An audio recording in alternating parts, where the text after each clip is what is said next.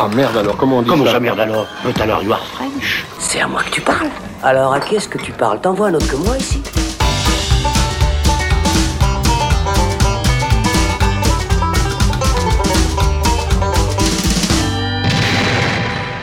Salut les cinéphiles, bonjour à tous, c'est Alex, bienvenue dans ce nouveau débat du Saloon consacré au dernier film de Robert Zemeckis, The Witches ou Sacrée Sorcière en français, film familial tiré du bouquin de Roald Dahl qui lui-même avait déjà été adapté au cinéma en 1990 par Nicolas Roeg. Initialement prévu en 2020 au cinéma, le film est finalement sorti en octobre dernier sur HBO Max aux États-Unis, devait sortir au cinéma en Europe en décembre et finalement, bah oui, pandémie oblige et fermeture des salles euh, globale, eh bien, le film n'aura pas droit au grand écran, mais il sort finalement ce mois de mars en VOD et en DVD Blu-ray euh, en Europe et notamment bah, en Suisse et en France pour euh, débattre donc de ce film que l'on attendait euh, bien sûr, puisque le nom de Robert Zemeckis derrière la caméra nous excitait.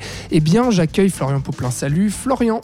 Salut Alex Et Thibaut Ducret. Salut Thibaut. Salut Alex Ouais, Est-ce que tu es aussi enthousiaste que Florian? Parce que là, Florian, il a l'air euh, très Bah, écoute, je, je vais enthousiaste. essayer d'atteindre son niveau. Je, Ouais. je vais faire mon possible. Très envie de parler de ce film, apparemment, hein, cher Florian. Oui, Oui, d'accord. Mais Bon, c'est pour les bonnes raisons. c'est ce qu'on va voir. nous allons le voir. oui. Très bien. Alors, si vous êtes prêts, les amis, euh, à vous transformer en souris et à affronter les méchantes sorcières, eh bien, c'est parti. J'ai déjà vu des faux culs, mais vous êtes une synthèse. The Witches nous plonge en Alabama en 1968 où l'on suit un jeune garçon et sa grand-mère qui sont confrontés à d'horribles sorcières et leur chef, notamment la grandissime sorcière. Euh, le jeune homme va devoir les vaincre, mais il rencontre de vraies difficultés pour les démasquer parce que contrairement aux idées reçues, ces sorcières ne portent pas de balai et de chapeau pointu et qu'en plus, eh bien, ce gamin va se retrouver transformé en souris. Au casting, on retrouve Anne Hathaway en méchante sorcière à l'accent russe, Octavia Spencer en mamie gâteau ou encore Stanley Tucci en maître d'hôtel. Et à la production, de grands noms du cinéma, puisqu'au-delà de Robert Zemeckis derrière la caméra, les noms de Guillermo del Toro et Alfonso Cuaron euh, sont au générique, de quoi nous exciter d'autant plus, en tout cas sur le papier. C'est pour ça qu'on attendait enfin que ce film sorte pour vous en parler. Florian, tu l'as vu, et du coup, qu'est-ce que ça vaut The Witches par Robert Zemeckis? Alors moi, je l'attendais surtout parce qu'en fait, c'est une de mes histoires de Roald Dahl préférées. Pas forcément que ce soit Zemeckis qui l'ait fait. Euh, Zemeckis a prouvé ces dernières années qu'il était capable du meilleur comme du pire, contrairement aux années 80, au début des années 90. Carrière en dents de scie depuis Du 10 coup, ans, quoi. Voilà, ouais, à peu près. Euh, du coup, j'étais vraiment euh, curieux de voir cette nouvelle adaptation euh, de ce roman de, Ro- de Roald Dahl, euh, Sacrée Sor- Sorcière, qui, comme beaucoup de notre génération, est un auteur qui nous a bercé, Charlie et la chocolaterie, euh, enfin, voilà, des choses comme ça. Euh, Et là, à nouveau, donc un bouquin très, enfin un bouquin pour enfants, quoi, à la base. hein. Oui, bah, Ro- Roald Dahl est surtout connu pour ses livres pour enfants. Il a fait beaucoup d'histoires d'horreur, mais qui sont beaucoup moins connues. Et, euh, non, je dois avouer que, euh, évidemment, la comparaison avec le film de Nicolas Roeg, je pense qu'on va y revenir, est un peu difficile parce que le film de Nicolas Roeg était vraiment, vraiment bien. Et ici, on sent que euh, le roman été américanisé et que le but de ce film était de faire un film fa- fa- fa- familial. euh, pour, pour les cinémas, pour Halloween, puisqu'il devait sortir à cette période-là. Donc c'était un coût commercial. Et que bah, du coup, l'histoire, et même visuellement, tout a été un peu aseptisé, un peu euh, lissé pour que ben voilà, ça plaise au plus grand nombre. Et donc, c'est un peu décevant de ce point de vue-là, Euh, même si ça fait toujours plaisir de voir l'inventivité de Robert Zem- Zem- Zemeckis, qui, encore une fois, avec la caméra numérique, euh, fait des trucs euh, drôles, fun et lu- lu- ludiques. Ouais. Donc, euh, Encore donc, des grands voilà. hits euh, de parcs d'attractions Voilà, euh, encore, voilà. Ouais. Donc, euh, donc voilà ce que j'en pense pour l'instant. Mais donc un peu, voilà, euh, Un peu partagé. bif- Oui, un peu partagé parce que bah, je parlais justement de la caméra numérique. Moi, c'est quelque chose qui m'a qui m'a assez déçu et qui m'a euh, en comparaison là encore avec le film de Nicolas Roeg qui avait des effets physiques qui avait été réalisé par euh, ben, par les équipes de Jim Henson qui est quand même pas n'importe qui. Et qui était Euh, très tourné vers l'horreur et le body horror aussi. voilà, mais qui était mais qui fidèle au roman en Ouais, fait parce ouais. que malgré que ce soit un livre pour enfants, il y avait quand même du drame et des trucs qui faisaient peur. Là, dans le film de Zemeckis, ça fait un peu peur, sur- surtout le personnage de Anna Hathaway, mais de manière générale, c'est très fun, c'est très euh, action, très très cause poursuite et tout ça. Mhm. Et C'est Euh, fun d'être une petite souris. et- Voilà, c'est un peu ça.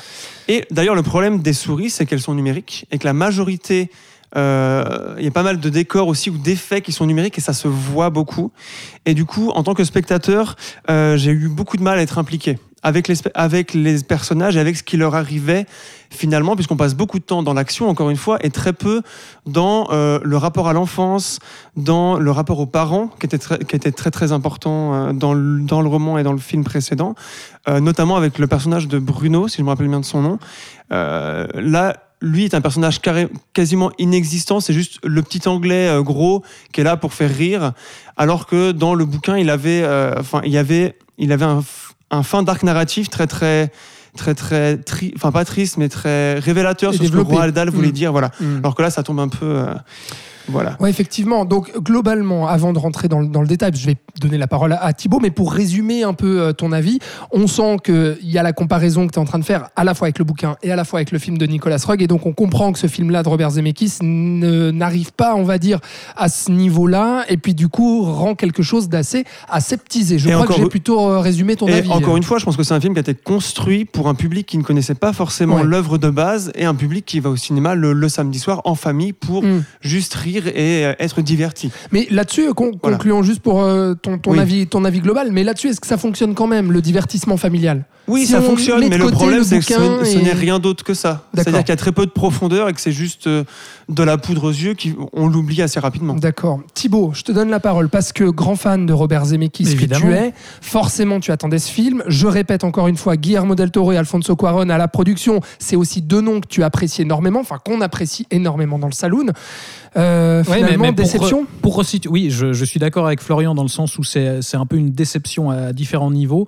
Euh, mais pour, rappeler euh, un, peu les bases, je crois pas que ça a été mentionné, mais Guillermo del Toro est dans le truc parce qu'à la base c'était euh, un projet à lui, euh, l'idée de réadapter ce roman-là et qui comptait faire en, stop motion. Donc là aussi plutôt une technique d'animation. Et finalement, bon, le, projet est tombé à l'eau, il est resté à la production et il est crédité encore au scénario. Donc je ne sais pas si c'est exactement son scénario d'origine qui a été conservé ou s'il a été quand même retravaillé un peu quand même, j'imagine. Donc oui, intérêt pour Del Toro, intérêt pour, pour Quaron, intérêt pour Zemeckis, qui est effectivement un cinéaste qui a pas mal déçu euh, ces dernières années. Moi, je, ces différents films me laissent toujours un petit peu euh, sur ma faim euh, depuis dix ans, effectivement. Mais c'est un cinéaste que je trouve passionnant, justement, dans son exploration euh, des nouvelles technologies. Euh, voilà, c'est lui qui a quand même participé à créer la performance Bah capture. ouais. Euh, et- c'était euh, là qui pouvait être intéressant parce que, comme le disait Florian, le, le film de Nicolas Roeg était assez impressionnant dans son travail des effets spéciaux physiques. On avait du, du matériage, du, du- pardon, du maquillage en dur assez impressionnant, notamment pour le, le- le visage de, de la grande sorcière interprétée par Angelica Houston à l'époque, qui était assez, assez bluffant. Et effectivement, tous les passages où on suit les souris et où là c'était de la stop motion justement et où ça marchait extrêmement bien. Et là, de refaire une version avec les techniques d'aujourd'hui, avec euh, le ponte de la performance capture Robert Zemeckis, justement, on se disait que ça pouvait donner des, choses intéressantes. Et au final, c'est effectivement un peu décevant à, à tous les niveaux, un peu décevant si on, compare au, roman d'origine, un peu décevant si on compare au, film de Nicolas Roeg, même si je ne serais pas aussi catégorique que Florian sur euh, l'aspect aseptisé, parce que je trouve que malgré tout, il tente des choses euh, intéressantes. Je trouve intéressant le changement de cadre, comme tu l'as dit euh, en introduction. euh, on passe de, de l'Angleterre des années 80 à, à la- à l'Alabama euh, des années 60 et, et on joue avec ce contexte-là, notamment pour, euh, pour glisser sans trop l'appuyer, je trouve, un propos euh, sur euh, les discriminations raciales, puisque là, on suit Sans justement. trop l'appuyer, il y a les 20 premières minutes du film qui parlent que de ça. Mais, mais je, Ah, trouve, je suis désolé, trouve mais qu'il enfin, en, ça, ça c'est un truc qui il, m'a. il parle effectivement de ça, mais je trouve pas qu'il il en fait des caisses à ce niveau-là, parce que du coup, là, les, les, les personnages sont, sont afro-américains, le petit garçon et, et sa grand-mère, euh, et on, on le ressent d'ailleurs justement quand on arrive dans l'hôtel et euh, tout d'un coup, euh, on est dans un autre standing au, milieu de personnages blancs et aisés, justement, et il y a un décalage euh, intéressant qui se joue dès le départ à ce niveau-là, et, je trouve que pour un film, justement, pour enfants, il tente aussi des choses intéressantes, notamment dans, la première partie, je trouve très beau l'introduction, je crois que c'est le plan d'ouverture où on découvre le, petit garçon à l'arrière de la voiture et on comprend pas tellement parce qu'on voit la neige qui tombe à l'envers en fait et, finalement le plan se retourne et on découvre que la voiture est elle-même retournée et, et en fait c'est l'accident de voiture qui tue ses parents et, et il, il C'est bien passe- ça, ouais. voilà, il passe quand même tout un début à travailler justement euh, euh, le deuil parce qu'au début ce, ce- ce personnage de petit garçon justement est récupéré par sa, sa grand-mère et, et il a de la peine à, voilà, à, à recommencer à vivre. Finalement, il est tout renfrogné, puis elle essaye de lui faire des gâteaux, de, voilà, de, de l'amuser, de, de réveiller un petit peu ce- cet Mm. enfant. Mais ça, c'est la promesse de début. Mais Oui. Finalement après, bah, on tombe dans le divertissement. En fait, on rejoint ce que disait Florian, Ouais. c'est-à-dire qu'on tombe dans bah, finalement du pur divertissement qui va laisser un peu de côté ce qu'il met en place au début. Donc ça, c'est des problèmes de scénario, hein, clairement.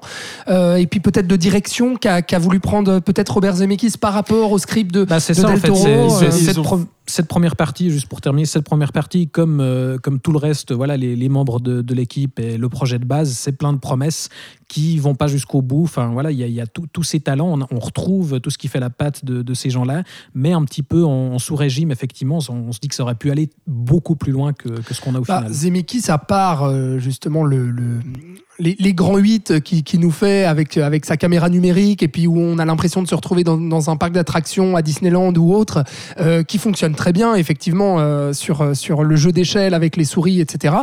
Passer ça, qui d'ailleurs n'amène pas beaucoup de surprises, mais en tout cas de l'efficacité, passer ça, moi je trouve effectivement le, film, et puis on va parler aussi du, casting et des problèmes qu'il y a à l'intérieur de ce film euh, à, cause notamment du casting, mais en tout cas dans la direction et dans ce qu'il veut dire ensuite, bah, on est dans quelque chose finalement de très plat, et même en termes de mise en scène, où il, va jamais reproduire ce petit éclat du début, où moi voilà, j'ai vraiment ce souvenir dans les, euh, dans les, dans les tuyauteries, etc., des petites souris qui vont passer dans les bouches d'aération et ce genre de choses, un peu toute cette course euh, avec, euh, avec la musique, enfin voilà, vraiment le grand spectacle hollywoodien.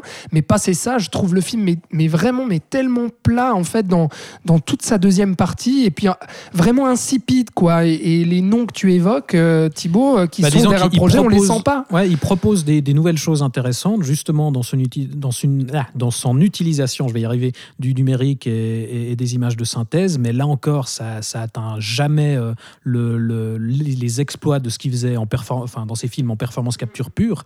Euh, revoyez Beowulf, c'est un, un sommet à, ce- à à ce niveau-là. Et effectivement, finalement, il se distingue pas euh, suffisamment euh, du film de Nicolas Roeg pour qu'on se dise, ouais, ça valait effectivement Exact. le coup de refaire une de version. cette- ouais, c'est ça. Et effectivement, pour, pour terminer sur, sur l'avis global que moi j'aurais sur, sur ce film-là, c'est que c'est pas un mauvais film en soi, en fait. C'est pas un film qui est désagréable, c'est un film qui se, qui se laisse regarder, mais qui s'oublie malheureusement assez, assez rapidement, euh, qui, voilà, fait le taf de divertissement familial, t'en t'en as parlé, Florian, qui se laisse regarder, mais qui est une grosse déception par rapport justement au grand nom qu'il y a derrière ce projet où on se dit merde, quoi, on avait de quoi en attendre beaucoup plus. les grands noms, euh, Del Toro, je crois pas. Enfin, même s'il est crédité en tant que producteur, je, je ne vois. Oui, alors le scénariste, en fait, le scénario, en fait, ce qui s'est passé, c'est que pour racheter les droits de cette nouvelle adaptation, euh, les nouveaux producteurs ont dit à Del Toro qu'il allait être crédité, mais qu'il n'allait pas participer au nouveau scénario. Le nouveau scénario, c'est Robert Zemeckis et euh, le créateur de Blackish. Je ne me rappelle plus son nom, Kenya quelque chose. Je vais pas t'aider là. Euh, non, voilà, désolé.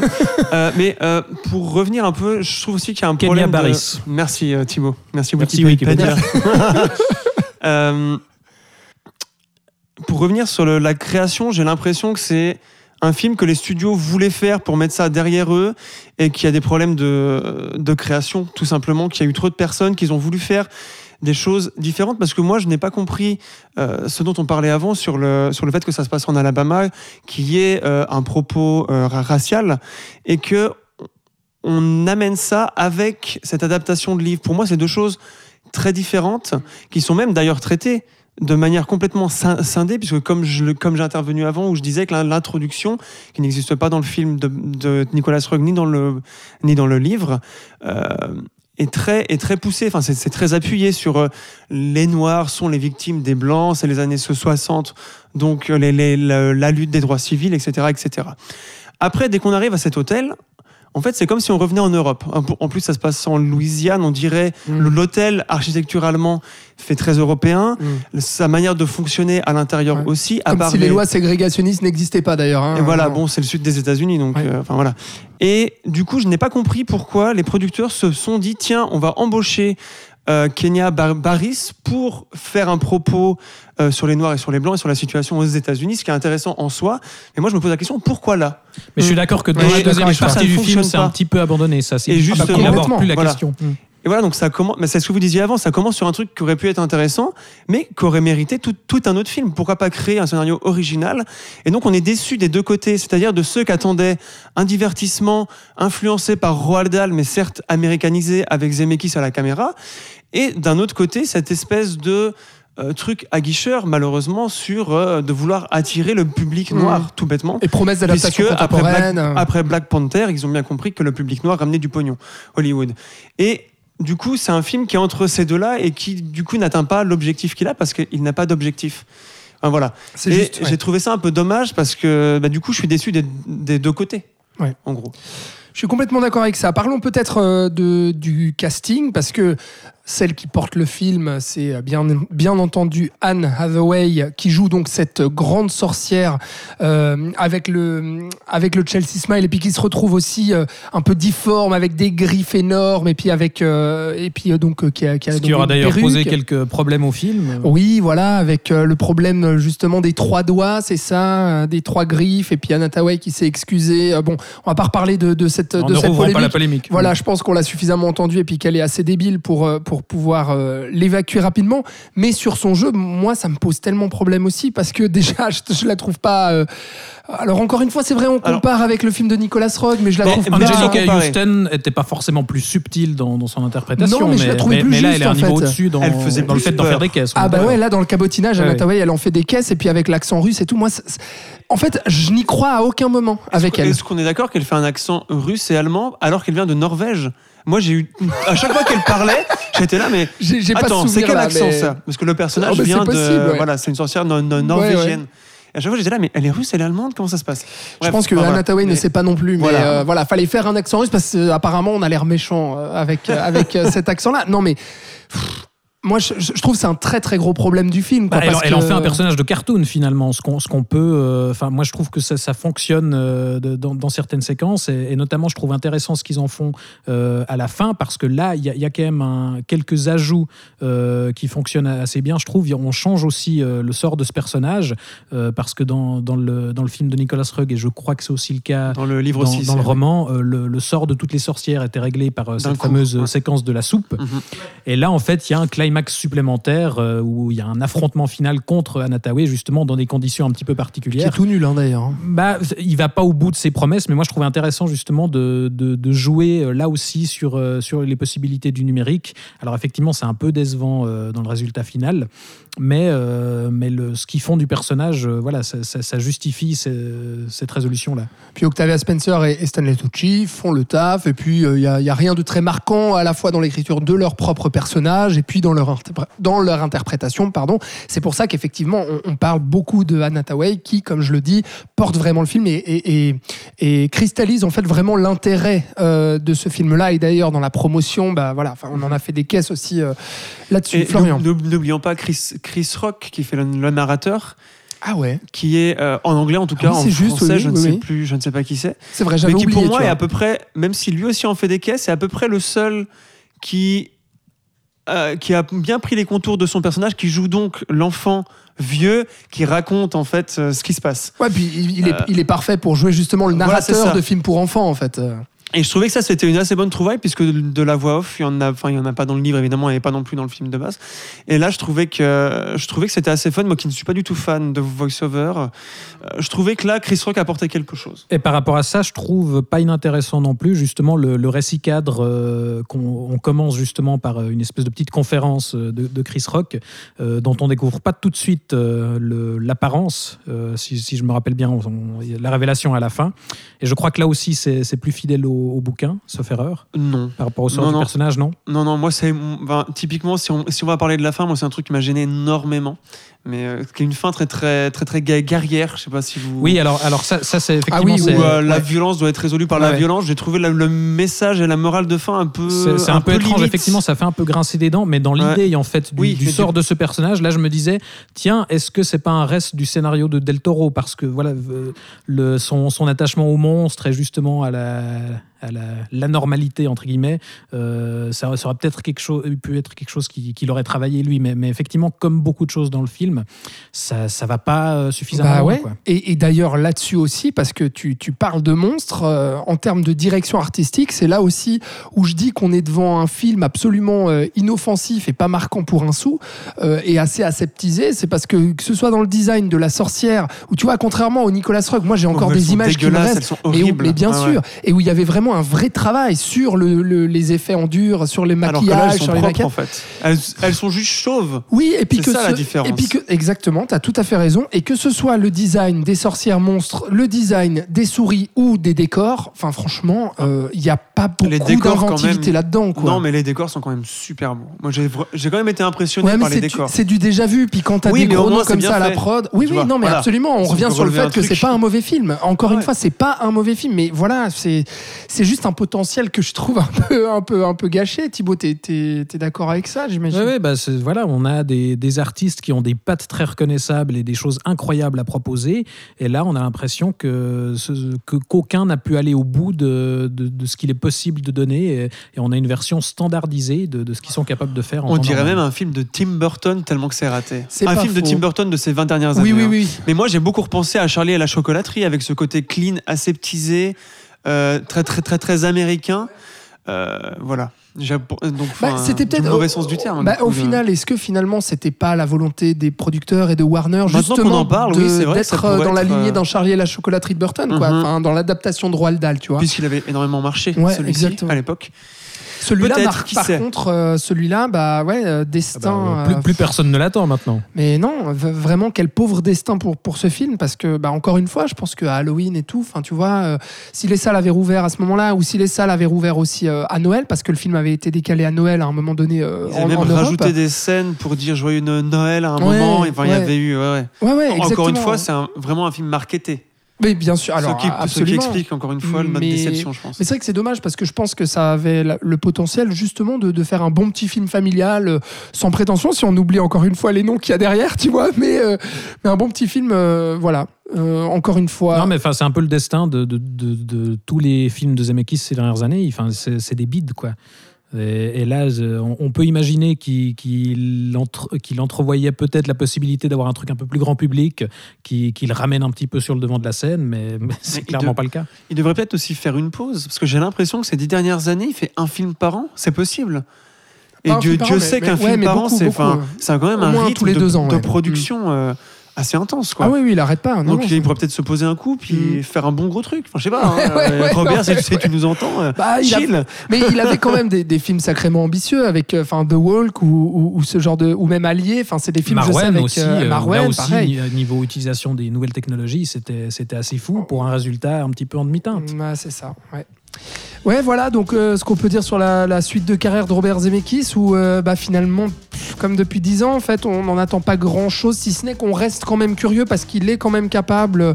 euh, bah, je sais que moi, typiquement, Allié était un film que j'a- j'avais trouvé pas trop mal, voilà, où il y avait des qualités, dans Marwen aussi, donc pourquoi pas on, attend en tout cas qu'il continue à faire des films, euh, Zemeckis, et puis bah, pour ce euh, The Witches, bah voilà, vous aurez compris, je pense qu'on a tout dit les copains sur euh, ce film donc qui est arrivé directement en VOD, en DVD et en Blu-ray donc chez nous. Dites-nous bien entendu ce que vous vous en avez pensé si vous l'avez vu. Sacrée sorcière, dites-nous en commentaire sur les réseaux sociaux Facebook, Instagram, Twitter et puis eh bien, n'hésitez pas à retrouver tous nos derniers épisodes et nos derniers euh, débats, nos derniers longs formats aussi. On a notamment un long format sur Zack Snyder euh, qui, est, qui est prêt, qui est tout chaud euh, et puis que vous devez absolument écouter. Allez-y sur votre plateforme de streaming et de podcast préférée. Merci beaucoup. On vous dit à très bientôt. Salut!